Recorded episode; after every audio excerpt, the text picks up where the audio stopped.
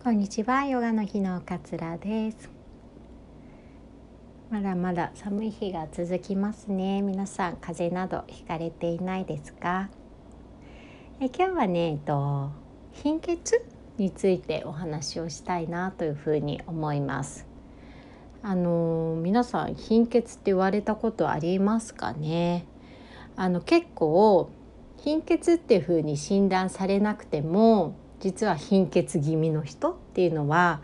女性は結構ねほとんどじゃないかなっていうぐらい多いみたいなんですね。で私もあの出産した時に結構ねあの血が出て貧血ですねって言われて鉄剤処方されたんですけれども全然クラクラしてないし全然元気だったし顔色も悪くないしえ貧血なのかなとかって思ったことがあったんですけどそのぐらいね割と気づかない隠れ貧血っていう方っていうのはね結構多いんじゃないかなっていうふうに思います。で毎月ね生理が来る女性っていうのはやっぱりあの鉄がね失われがちなので貧血の方っていうのはね多いんじゃないのかなっていうふうに思います。であの鉄分っていうのはあのどうしてこう足りなくなるのかなっていうふうに考えてみると結構ねあの食事制限していたりとかあのタンパク質不足の方っていうのはね割と鉄も不足になりがちな方がね多かったりします。っていうのはあの鉄っていうのはね結構あの動物性タンパク質に含まれていて例えば赤身のお肉とかねあと貝とか今で言うと牡蠣とかねそういうのにも入ってますけれどもにあの割と入ってはいるんですけれどもあの糖質ねを食べますよねご飯とかなんか麺類とかっていうのをね毎食食べると思うんですけれども糖質をねこうエネルギーにあの変換するんですけれどもお米とかそういうものはエネルギー源にエネルギーの成分に変換されて初めてねこうエネルギーとして使われるようになってくるんですがその変換するのに必ずね体の中で鉄とか亜鉛とかっていうあとビタミン B 群とかも使われるんですけれども鉄とかね亜鉛とかが必要になってくるんですよ。なんでお米とか食べて、まあ、エネルギー源に変えようとするとその鉄とか亜鉛っていうのが使われてきますので鉄不足になってしまうとタンパク質不足になってしまうと必然的にね鉄がね不足しがちになってきてで強いてはねエネルギーが不足してしまうっていうようなね、えー、つながりになってきたりします。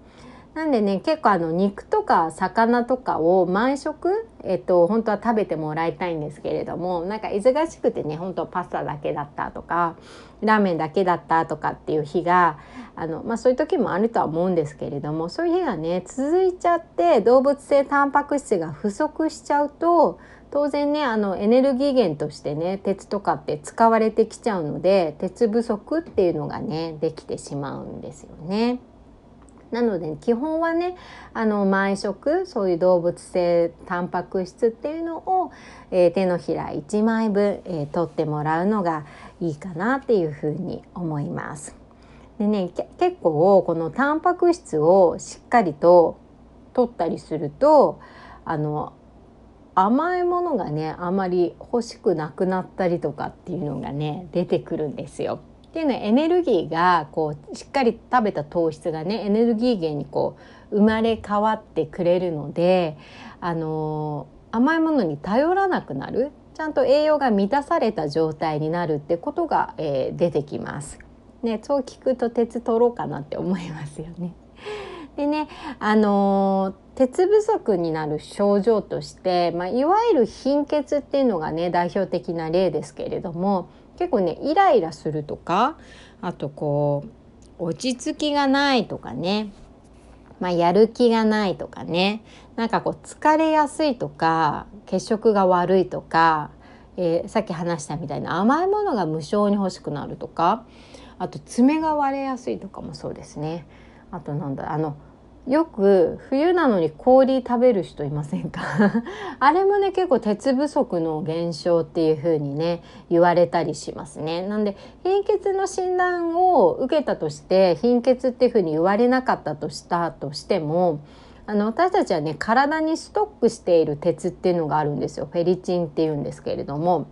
そこはね健康診断の血液普通の血液検査だと測れないんですけれどもなんかねプラスアルファでお金払うと払ってもらえるらしいんですけれども結構ねこの体にストックしている鉄っていうのが、えー、なくなっているっていう方がね女性は特にね多いというふうに言われています。まあ、これがね隠れ貧血っていうふうに言われるものだったりするんですね。血液検査でねなんか2,000とか多分なんか追加したら確かねあの測ってもらえると思うので気になる方はね是非やってみてもらうといいかなというふうに思います。で結構ねあの鉄を足りるぐらいまで食べようっていうふうに思うと結構ね食べないと,、うんと、ダメだなっていうような印象なんですよね。あの毎食こう赤身肉とか貝類っていうのを1日3食ね3食ですよ朝とかも食べてね 食べてやっと足りるかなぐらいな感じなので割とね取れる時に積極的にね是非取ってもらいたいっていうのとあの生理中の人はねあのもう少しプラスアルファで取ろうかなぐらいに思ってもらってもいいかなっていうふうに思います。でねあの赤身肉とかねえっとうんと鶏肉とかねあなんだ脂身が少ないものの方が、えっと、鉄分は多いっていうふうに言われています。なんでヒレ肉とか肩ロースとかねあの牛肉でいうと。で豚肉でいうと、えっと、バラとかじゃなくてこれも赤身とかロースとか、えー、細切れ肉とかがいいかなというふうに思います。鶏肉はね、まあ、胸とかももでもどちらでもいいかな。まあ、あの皮はねちょっと油分が多いですけれどもあの割と鶏肉はねリーズナブルだし優秀な食材ですねタンパク質も豊富なのでいいかなと思います。でお魚だとねあのうんと青魚とかねいいと思いますよ。あとお刺身だとマグロとかカツオとかねあと,、うんとサーモンの赤身とかねあの辺とかあとよくあの血合いって茶色い部分ありますよね。あそこの部分をね、鉄や亜鉛が豊富なのでいいかなと思います。で、青魚はね、あの良質な魚の油、DHA って言われているものや EPA なども取れるので、是非ね、おすすめだったりします。